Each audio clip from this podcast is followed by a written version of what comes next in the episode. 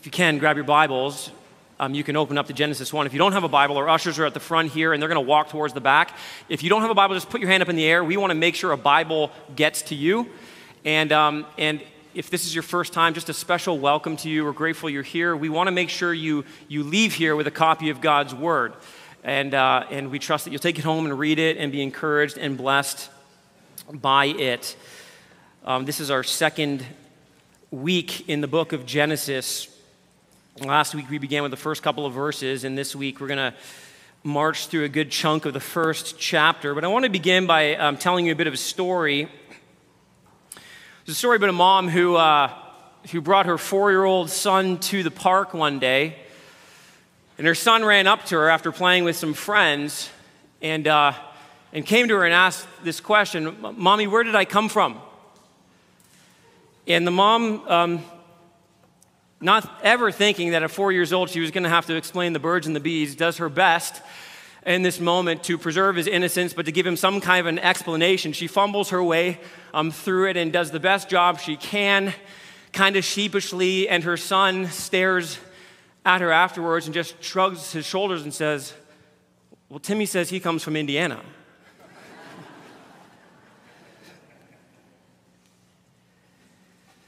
uh, there are times when we come to the Bible and we try to ask questions that it is not intending to answer. We bring our modern way of thinking and impose it on the text, uh, believing that that's what those ancient recipients of the text would have been asking or thinking about, when in many cases that's not true. Our goal in reading the scriptures, one of the goals, is not to impose our way of thinking in our modern Western world onto the text, is to try to immerse ourselves back into the, the context in which it was written. And when we do that, we can begin to think the way they thought and to ask the kind of questions they were asking and to see how the scriptures begins to answer those questions. The original audience of Genesis was likely the Israelites who were wandering through the wilderness, and they were receiving this letter along with the rest of the Pentateuch, the first five books of the Bible. They were not running to Genesis 1 and trying to sift it through some kind of modern scientific grid, trying to determine the age of the earth or how exactly God made the universe. And as we approach Genesis 1, it's important to understand that Genesis 1 is less about the how God created the universe and more about the what, the who, and the why. They were more concerned with the functional aspect of the universe and the purpose that was driving it. And so God was meeting them where they were at, and He was helping them make sense of their world, and He was offering them a foundation upon which to stand in a sea of competing worldviews. And as we looked at last week, unlike the, the pagan gods of the day and the pagan um, creation myths, the God of Israel is different. Unlike the pagan gods of Babylon, Egypt, Canaan, or Rome. The God of Israel made everything just right and he set it up to function properly within his purposes. And God demonstrates his power and sovereignty by bringing the cosmos into conformity with his good purposes. And this gave them, again, those original readers, a firm foundation. It gave them comfort and hope in the midst of often dark lifeless, and chaotic times.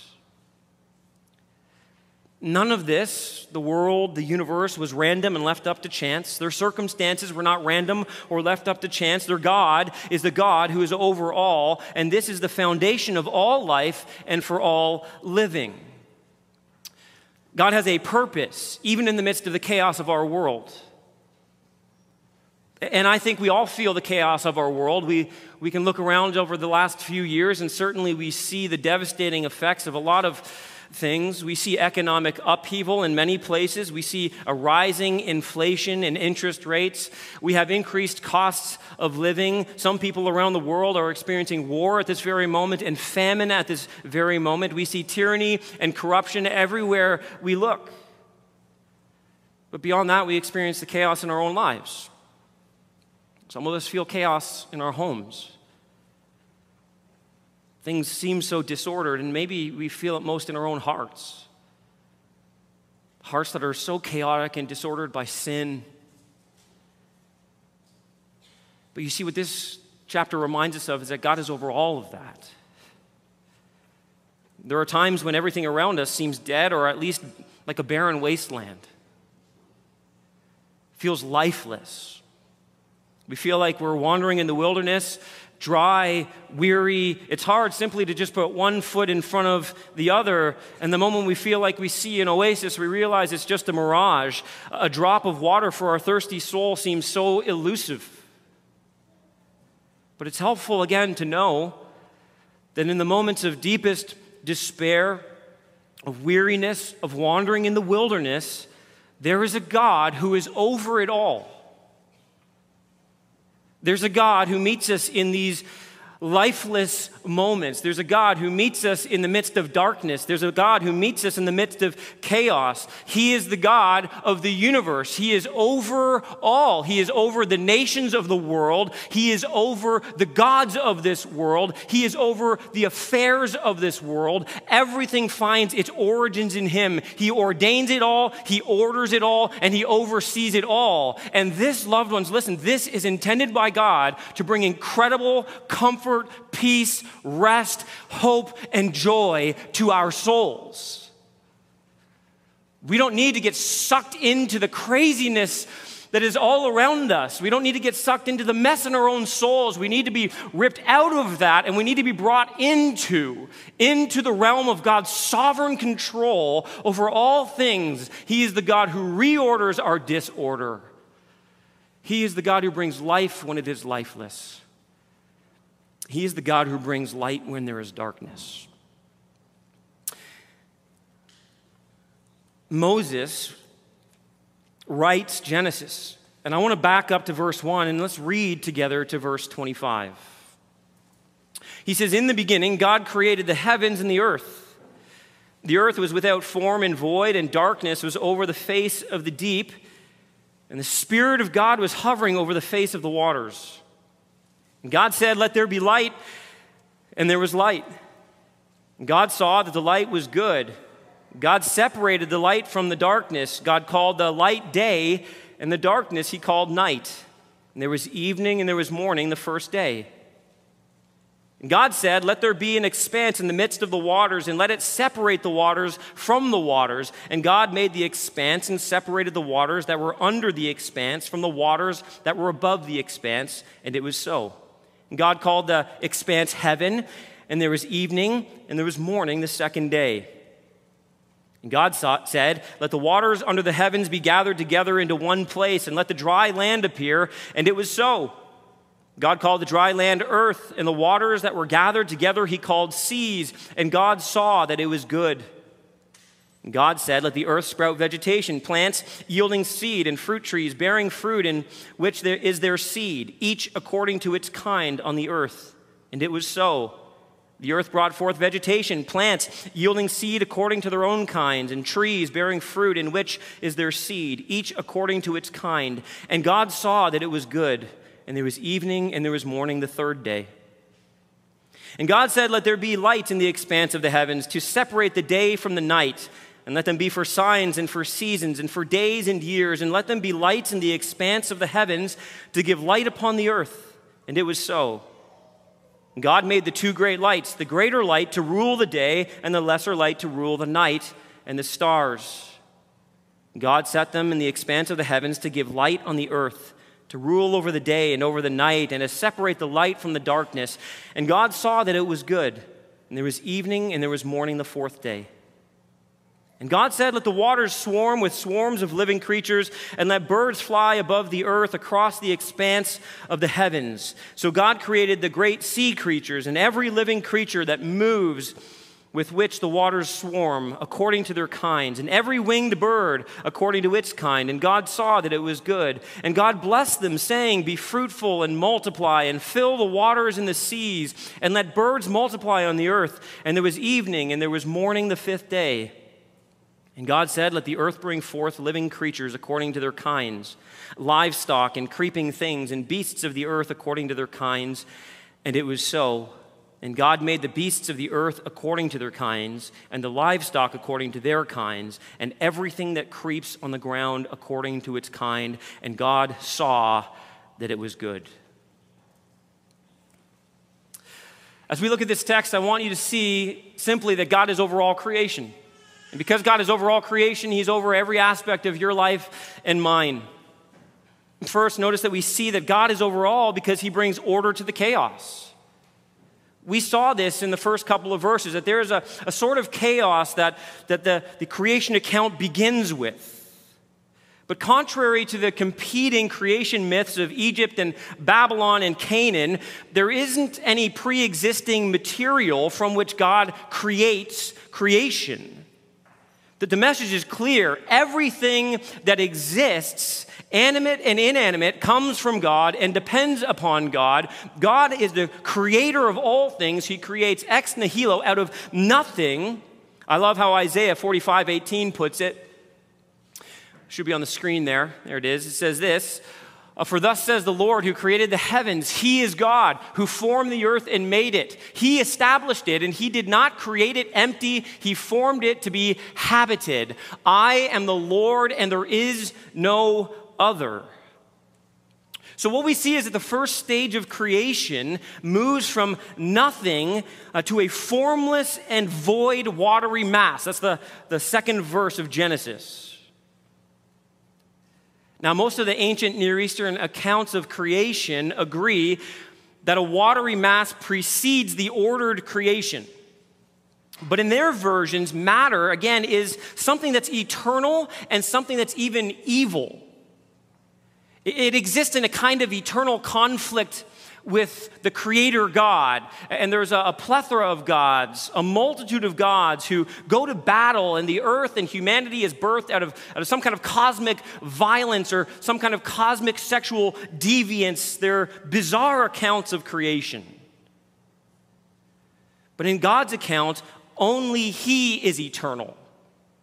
Matter is neutral, and whereas Marduk, the Babylonian creator god, or Baal, Baal uh, bring order into chaos by conflict against the waters, here God shows his power and authority and sovereignty over them by taking them and shaping them and function, making them into a functional world.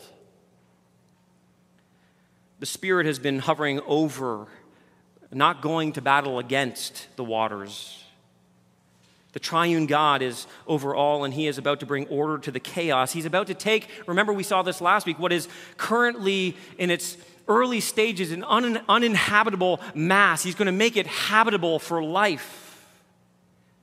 Throughout the creation account, God is putting his power and authority on display. So I, I want to kind of put this before us because we can look at this account and we can look at all the particulars, and it gets a little bit technical if we, we want it to be, and we can actually miss the kind of uh, theocentric worshipful nature of this passage that we're intended to see and embrace. So I read this in John Calvin's commentary on the book of Genesis this week, and I found it so helpful. I kind of mashed together a few quotes, but listen to what John Calvin says. He says this Moses' intention is to render God, as it were, visible to us in his works.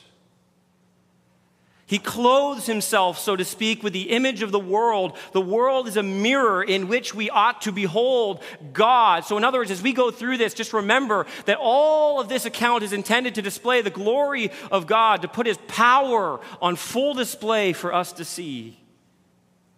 The account here, in other words, is given for our sake to teach us that God has made nothing without a certain reason and design.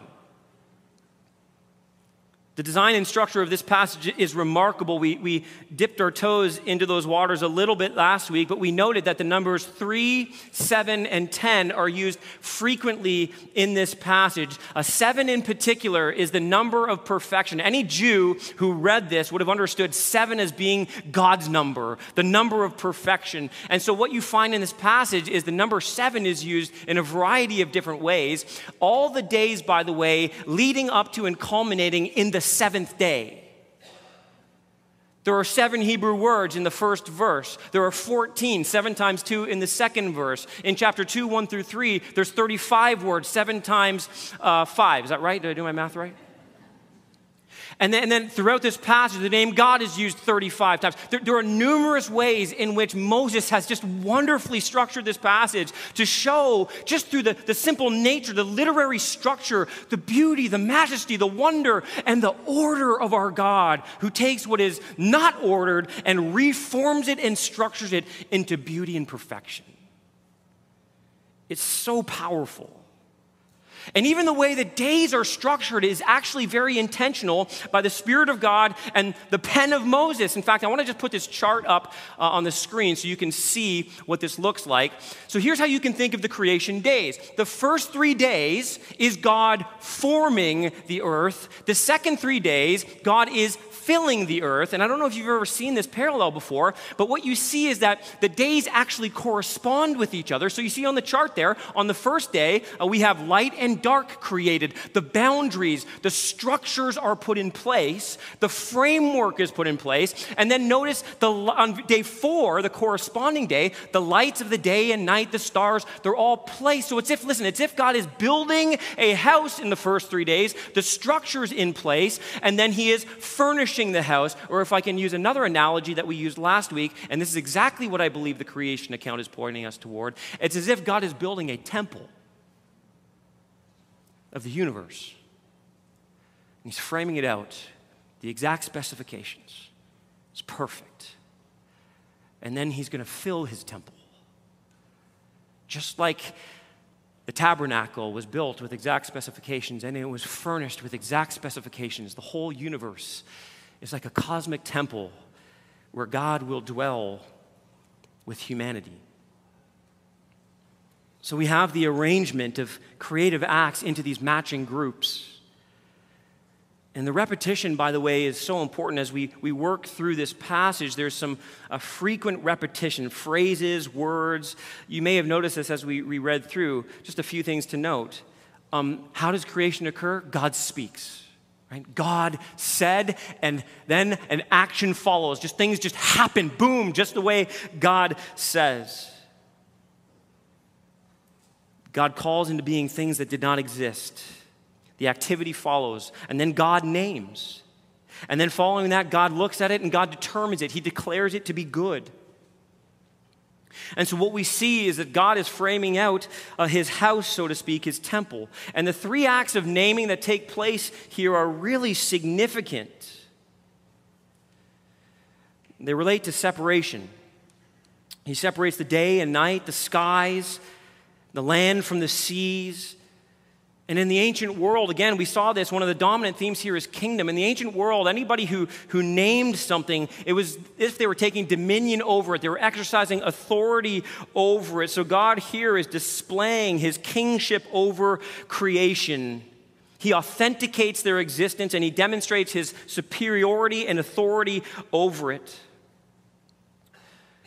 The first few days are marked by separating and framing out God's world. We notice uh, that God first separates the light and the darkness. We'll get into that a little bit later.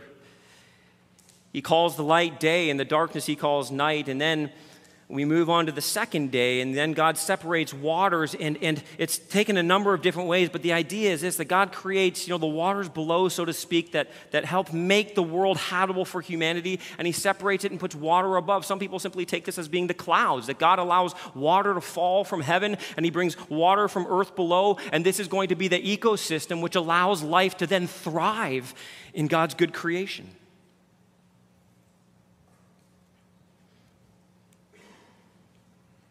God continues his work of framing out his creation. And he allows dry land to appear, and he creates the earth or land, separating it from the waters.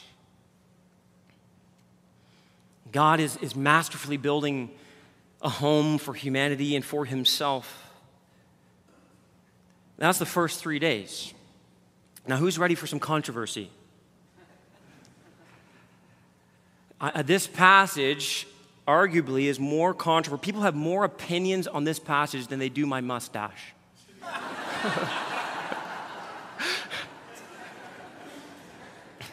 Which I'm very thankful for, by the way. And, and the real controversy, in many ways, surrounds one simple word. You guys know what the word is? Days. Well, how do we understand these days? And, and, and there have been battles that have been fought for thousands of years in the life of the church. And by the way, the controversy stems way back into Jewish history. Um, Jewish rabbis were, were wrestling through this question long before the church was even in existence, the New Testament church. The, the word for days in Hebrew is the word yom, and part of the issue is that that word can actually be taken in a variety of different ways. It's used in a variety of different ways throughout the scripture. At least five different ways this word is, is used in scripture. So it doesn't always just mean a literal day. Oftentimes it means a long period of time or a stage at the beginning of time and things like that. It's a great book, by the way, if, if this is intriguing to you. It's called uh, Controversy of the Ages.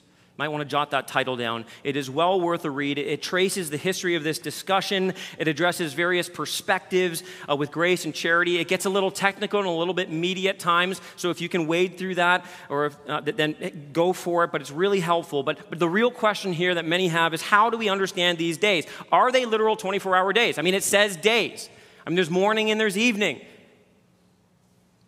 Or are they long periods of time? Or are there gaps between these days? I mean, there's, there's so many perspectives. It would take me at least, I mean, one, one uh, James Montgomery Boice in his commentary, he, he spent, I think, six or seven weeks each week going through a perspective theory on this. I'm not going to do that.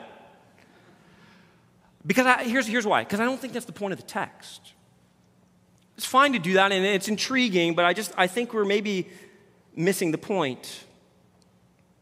It's interesting, um, early Jewish Christian and Christian interpreters, they were actually troubled that it took God seven days to create the world. Do you realize that? Like they looked at like six days. Why would it take God six days to create the world? He can't he just speak it into existence. In fact, that's exactly what Augustine believed and many other interpreters throughout the Christian history, that this is simply a literary way that God is, is allowing us to understand something of, of the process of creation but in reality, God maybe just spoke it all into existence. Some believe that they are literal days, and, and that's what we call a young earth creationism. There are people, maybe, maybe a good portion of you in this room would fall into this camp where you believe the earth is somewhere between six and 10,000 years old. Um, there are some who believe that these are not literal days or that there are gaps between these days and all kinds of other theories, like I said, and, and they would be falling mainly into a category or a camp called Old Earth creationists. Um, old Earth creationism is not necessarily synonymous with theistic evolution, okay? So some people confuse this and they're all up in arms. They're like, if we go to an old Earth, that means we believe we're, we're giving validation to evolution. No, that's not true. There are many, many Christians who are in this camp. In fact, I would argue that it's actually the majority position in the evangelical church, and it actually has been throughout the centuries. Well, why would this be anything other than literal? Well, let me give you an argument for that perspective. Again, I'm just going to keep this really short, um, and, and, I don't want to take up a lot of time on this. All six days are, are similarly kind of expressed through this phrase there is evening and there is morning. By the way, um, that's an interesting way of phrasing it, isn't it? Uh, we don't speak evening first, then morning. Um, there's potentially some theological reasons for that, but I, I'm not going to go there right now either. It seems, though, as some would argue, that Moses maybe provides some signals that we're not to take this description literally, as if God actually created creation in six 24 hour days. And again, just humor me here. I'm not suggesting what you have to believe right now. Um, one commentator says this simply put, while the first three days have evening and morning, I don't know if you caught this, uh, there are no stars, moon, or sun until the fourth day. So, in other words, he says there can be no literal evening and morning without these celestial bodies. Granted, God can manipulate some kind of light source to alternate light and darkness in a 24 hour period, but these would still not be literal days. I mean, we measure days by the Earth's rotation around the sun. And so they're just simply suggesting, well, it's impossible to do that when there is no sun. So he goes on to say, thus, describing creation as a week is a literary device to make a theological point. Uh, again, this is just one perspective. Now, again, I, am not going to get into the nitty gritties. Let me give you one other thought on this, okay? And this is something that I think is really important to at least consider. And here it is. Um, when we get to the seventh day, and we didn't even read about it yet, one of the things you're going to see is that there's something missing there that's present in every other day. There is evening and there is morning every day but the seventh day. Now, what's interesting is, and I hope you want to get, I, I hope you want to interpret the Bible the way that the authors of Scripture interpret the Bible. What you see is that that lack of evening in the seventh day is picked up on, it's noticed by biblical authors. So, for example, Psalm 95, um, the psalmist begins to talk about the Sabbath and recognizes that in creation, that the Sabbath rest is, till, is still today he says. And then Hebrews, the author of Hebrews in Hebrews chapter 4, picks up on this idea that the Sabbath rest of God, uh, the seventh day, so to speak, is continuing up until today. Today can be the day you enter into the seventh day, in other words, the author of Hebrews says. So here, here's, here's the theological problem that you need to kind of wrestle with. If one of the days is referred to as having no end and being a long or eternal day, so to speak, what's to say that we shouldn't interpret the other days that way? Now, I'm not going to, you're like, well, Ian, just tell me what you believe. Okay, here goes. no.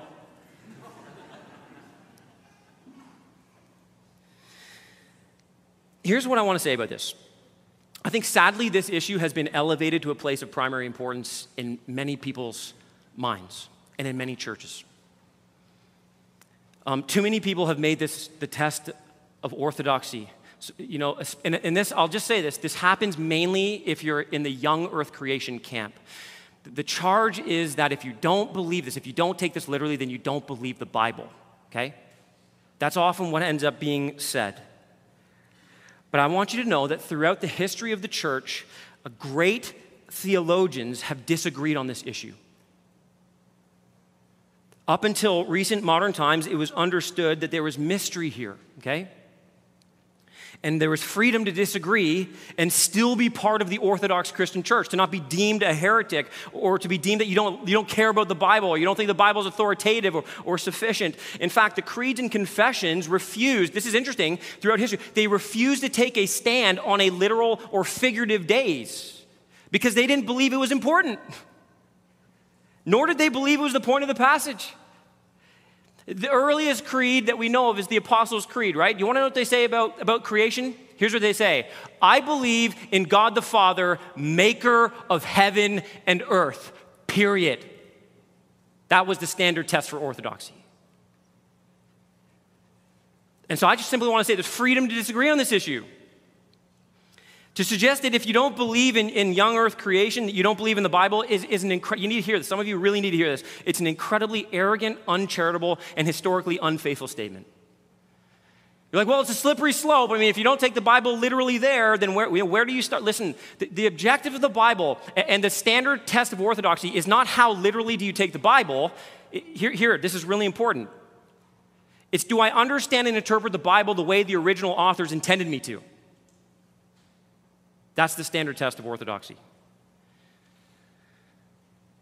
So, where do we go from here?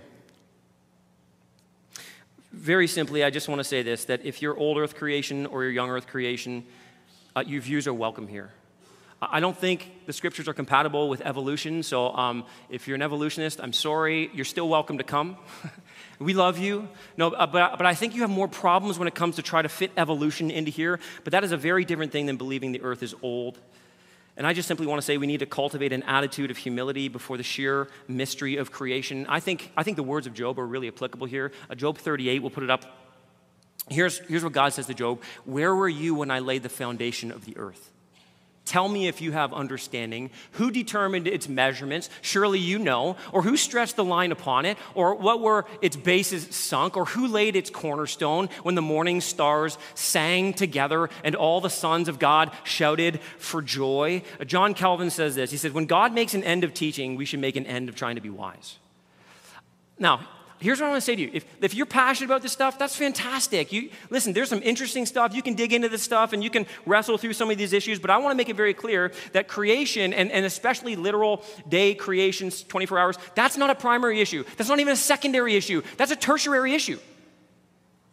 It really doesn't matter that much at the end of the day. So, what then is the point of the text? This is the question you need to ask. Okay, we're moving on here, okay? The question Questions like these, while interesting and sometimes necessary, they actually can obscure the equally valid and even more valuable point that creation, however long it took, was a deliberate and orderly unfolding of God's purposes. That's the point of this passage.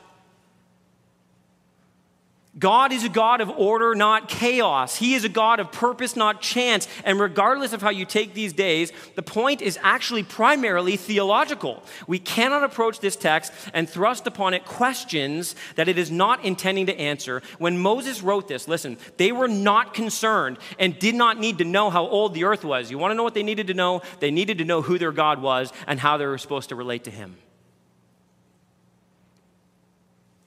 This is the God who brings order to chaos. And that order teaches us about the God we worship. He is the God who made the world and everything in it, and He is the God who made it to function a particular way. So, practically speaking, what does this mean for us? As we look at this, how can we apply it to our lives? Well, I, I think, listen, we sang this in the first song. Sometimes our lives feel like chaos. Sometimes the world is just immersed in chaos. Sometimes everything feels formless, confusing. But none of that is outside the bounds of God's sovereignty, of God's ability and authority to rule and reign and to reorder. God is over it. He is over all. He can take a watery mass that is formless and he can give shape to it in order to make it profitable for humanity. And he can do it by the power of his word. Listen, listen, there is nothing in your life that he cannot form and shape into something profitable for you. There's no mistake you've made, there's no sin too great, there's no problem too big.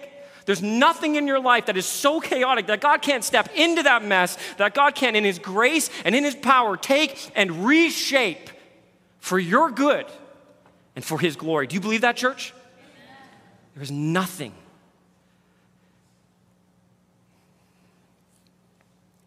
God is over all. And maybe your life seems pointless and hopeless. Listen, God is over all. Maybe everything in your life feels broken, and maybe, maybe even because of you.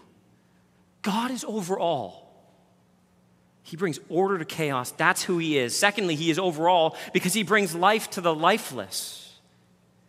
So, having put in place the framework over the first three days of the week, God goes back to the beginning to add the contents into that framework. Again, it's, it's like an architect building out his house or tabernacle. That's why later the tabernacle is going to be compared to the creation account. The sanctuary mirrors the created world. He puts lights in the sky. By the way, that word, a light, that he uses here, it's, it's the word that's used, same word, for lamps that are placed in the sanctuary in the tabernacle. So, again, why this temple imagery? Why this emphasis on, on filling the earth? Well, I want you to notice that everything points to the world being habitable. It is set up with functions and provisions that will sustain life. It's going to be a place that life is able to, to thrive and flourish. And don't miss this. This is, this is really important, okay? Life was intended to flourish in God's cosmic temple. In other words, life was intended to flourish in the presence of God.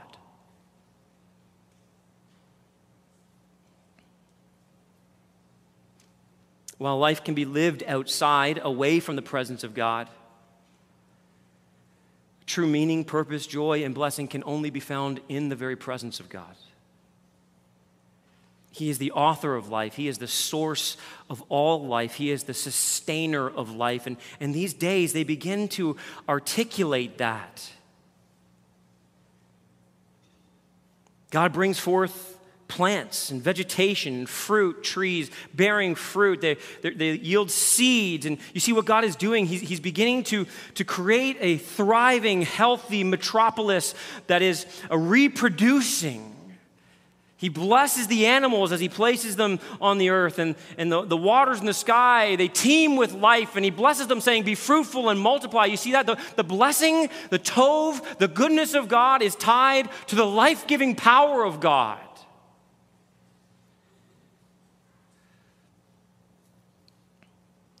He places the stars in the sky and the the light to rule the day and the lesser light to rule the night. And just keep in mind, like, why, why is he using this language? Part of what you have to remember is that th- this is a bit of a polemic against the gods of the nations. Remember, the gods of the nations, they worshiped creation. They looked at aspects or elements of creation and, and they turned them into their gods. So he doesn't even, this is fascinating. They got the greater light and the lesser light. Why did he do that? Well, here's why. Because in Egypt, guess what they did? They had the sun god. They named the sun god Ra after the sun, and they had a god of the moon. And so it's as if he's kind of dismissing them outright. And he's saying, listen, we don't even need names for these things because it's not even worth mentioning. The only name you have to know is Yahweh, God, creator of all things and the, the, fish, the sea. And why does he talk about the sea? And they, well, they made gods of, of the animals in the sea. And in the creation myths of the world, oftentimes there were beasts in the sea that were thought to be outside the, the realms of the power of the gods. They're too great, too mighty, too magnificent. And the sea was seen as a place of fear and death. It was a scary thing. And see, here he's like, listen, you know those gods, uh, Leviathan and Rahab? Uh, those were uh, the gods. They're mentioned actually in the Bible. Sorry, the sea monsters mentioned in the Bible. Yeah, they're, they're just little sea creatures. God just kind of boop, plop, boom.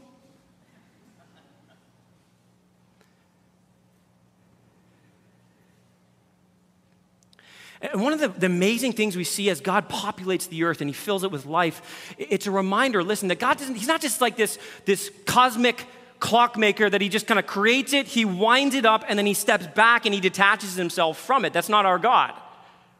Our God is sovereign over it. He is, but, but he listen, he is both transcendent and immanent. He is so far above it in greatness and power and majesty and in might, and, and yet he is so intimately involved in his creation. Everything in creation still relies on him to keep it alive at every given moment. Listen, every, just take a breath for a second. Check your pulse. You're being sustained this very moment by the power of God every part of your life. The breath you take, the food you eat, every moment is a gift from God. And this reminds us listen, that true life, God is telling us in this creation account, account, true life is found only in the presence of God, only when we're operating in accordance with His divine design. One of the things you have to see is that God puts boundaries and He separates things. Now, these, these, these words are so important. God determines the boundaries of the seas and the dry land, the earth and the sky. Everything is contained by, He sets its limits. And, and, listen, when we try to transgress the limits and boundaries of God, it does not lead to life. Come on, church, tell me where it leads. It leads to death. Death. And the word uh, separate is such a, an important word here. Make a distinction you want to know where else uh, Moses uses this word most frequently in the, the first five books of the Old Testament? In the book of Leviticus, where, where where the Israelites, so they're reading this, think about this. They're reading this, they're already reading Leviticus, and as they're looking like, why do we have to separate uh, clean and unclean animals? Why do we have to make all these little distinctions? Why can't anything bleed together? And, you know, why are we being prevented from doing this? Well, because, listen, one, it's a, it's a polemic against the nations and what they worship and what they do, but here's the other thing God is, is making sure his people understand that he's the one who determines what is right and what is good he's telling them that they are to be able to discern and make distinctions and separations. This is the way God has designed it from the very beginning. And ultimately, he's telling them that you are not like the nations of the world. Your God is unique and distinct, and so you must be unique and distinct.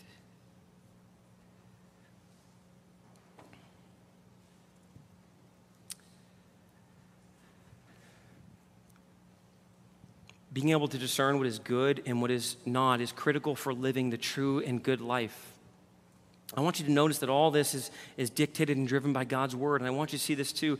There is some fascinating patterns and rhythms You know, we've seen the phrase morning and evening, but you notice that he, he says that the sun and, and moon, so to speak, and stars are placed in the sky for times and seasons and years. You see what God is, again, he's setting up this ecosystem that's going to be able to allow life to thrive, but it's, it's actually deeper than that. You say, well, what's your point? Like, what are you, what are you getting at? Here, here's my point. What the creation account is doing is giving God's people the basis for their law and their lives. It's showing them that from the beginning, God created everything with order and purpose, and that all of life was to be lived in the rhythms established by Him. And what we see is that all of life is actually designed to point us back to God. All of life is created and designed in order to help us worship God.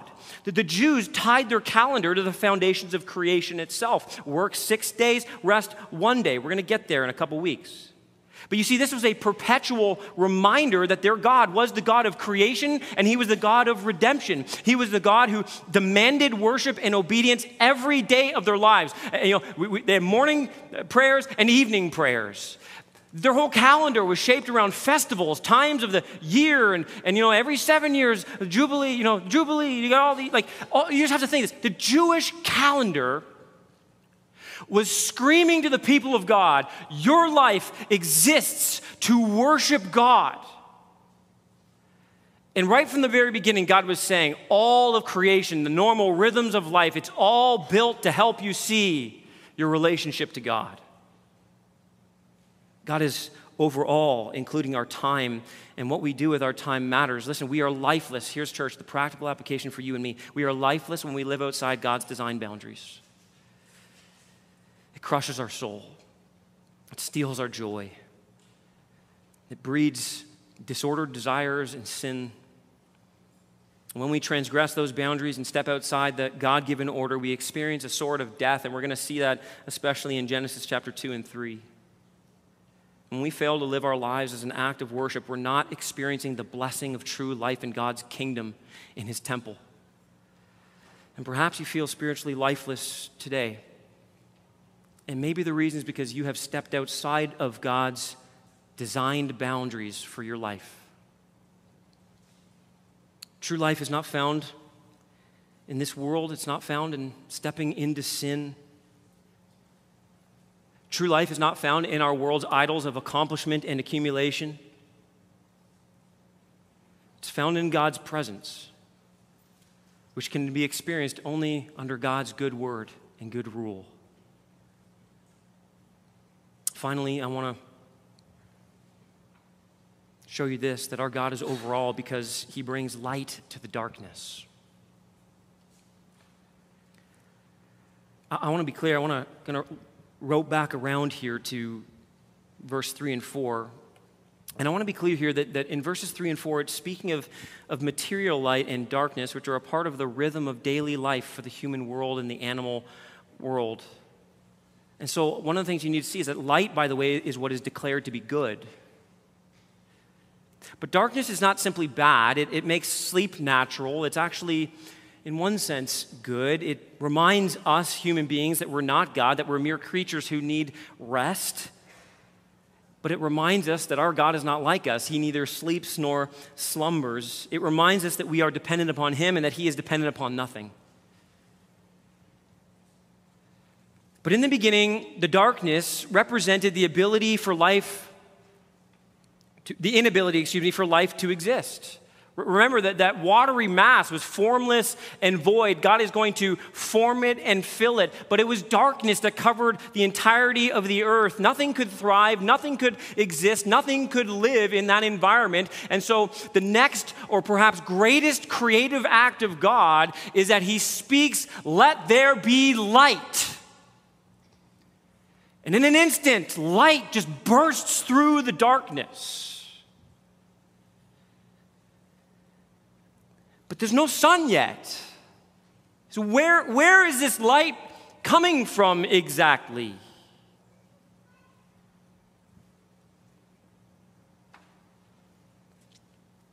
Light is the opposite of darkness. Metaphorically as well as literally, and Genesis, interestingly, does not say that God created light. I don't know if you picked up on that. Perhaps, rather, the best way to think of this is that he willed it to emanate from himself. His generating light means that he is setting a limit to the darkness. Darkness is no longer boundless, but is given its place in the rhythm of time. And the single act is a reminder that the sun is not the ultimate source of light. The scriptures in Psalm 104, verse 2 say, God wraps himself in light as if it is his clothing. He is light, and in him, First John says, there is no darkness at all. In God's light, Psalm 36, verse 9 says, we see light. And it's amazing because when you think of it, again, this cosmic temple, at the beginning, God's own light burst forth from him in blazing glory. But you know what the, the crazy thing is? When we get to the very end of the Bible, when God's cosmic temple is fully and finally realized, here's what the book of Revelation says, verse 21, or chapter 21, verse 23. And the city, speaking of the new heavens and the new earth, has no need of sun or moon to shine on it, for the glory of God gives its light, and its lamp is the Lamb. Revelation 22, verse 5, and night will be no more. They will no, need no light of lamp or sun, for the Lord God will be their light, and they will reign forever and ever. And the Bible will draw out this theme of light and darkness in a moral sense. It will describe the sin of humanity as darkness. All of us, after the fall, are, living, we're plunged into the darkness of sin. We're living, as Paul says, in the domain of darkness where Satan rules. He's the prince of the power of the air. Paul says in Ephesians 5 that at one time you were in darkness, but now you are light in the Lord. Walk as children of light. Take no part in the unfruitful works of darkness, but instead expose them. In chapter 6, he refers to this present darkness, but I think the, the best demonstration of this is by the Apostle John in the Gospel of John.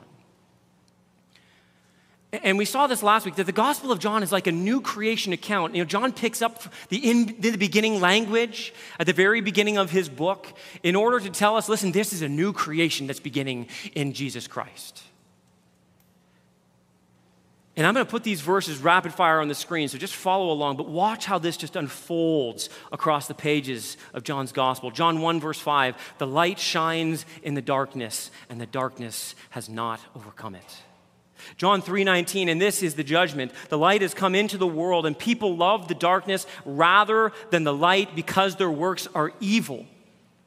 John 8 12, again, Jesus spoke to them, saying, I am the light of the world. Whoever follows me will not walk in darkness, but will have the light of life. John 12 35, so Jesus said to them, The light is among you for a little while longer. Walk while you have the light, lest darkness overtake you. The one who walks in the darkness does not know where he is going. John 12 46, I have come into the world as light, so that whoever believes in me may not remain in darkness. And I love most of all, I think, um, Paul in Colossians, or excuse me, 2 Corinthians 4, verse 6. He pulls us all the way back to the creation account and he presses spiritual truth into our hearts. He says this He says, For God, who said, Let light shine out of darkness, has shone in our hearts to give the light of the knowledge of the glory of God in the face of Jesus.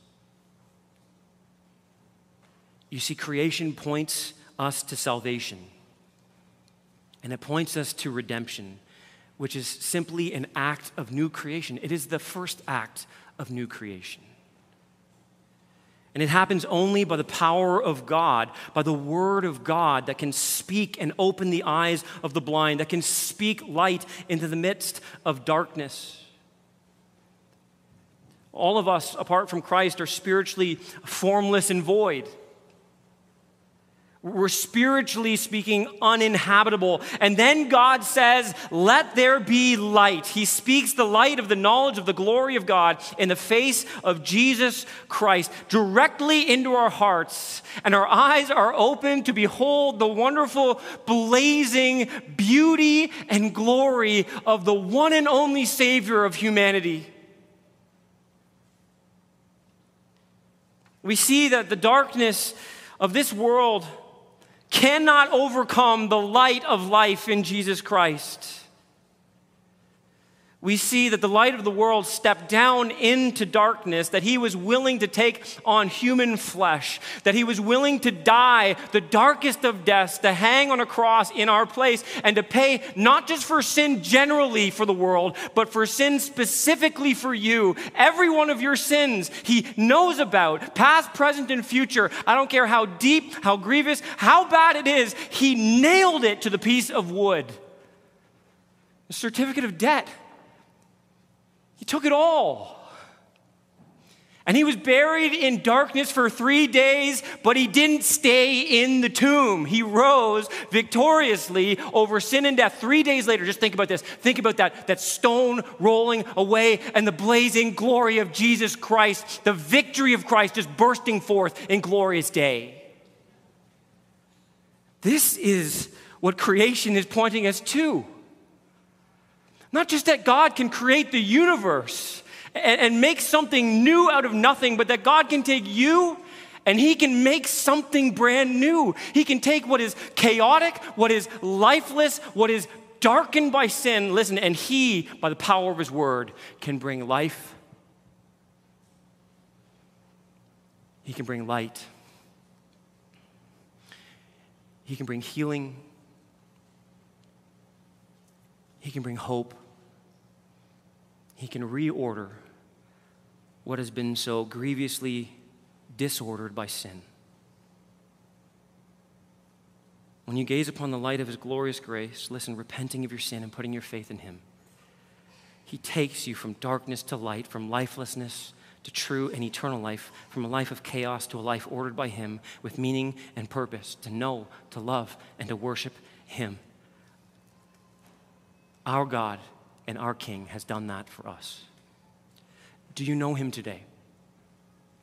If not, I would beg you, I would plead with you to turn from the darkness of your sin and to look upon the glory, the blazing light of Jesus Christ. To embrace him as Lord and Master, to surrender your life to him, to become a new creation today. And if you do know him today, I pray that you are so refreshed by His grace, that you're so reminded, listen, that yes, yes, we stumble, we fall, we struggle, we sin, but God is in the habit of taking what is broken and making something beautiful. Amen?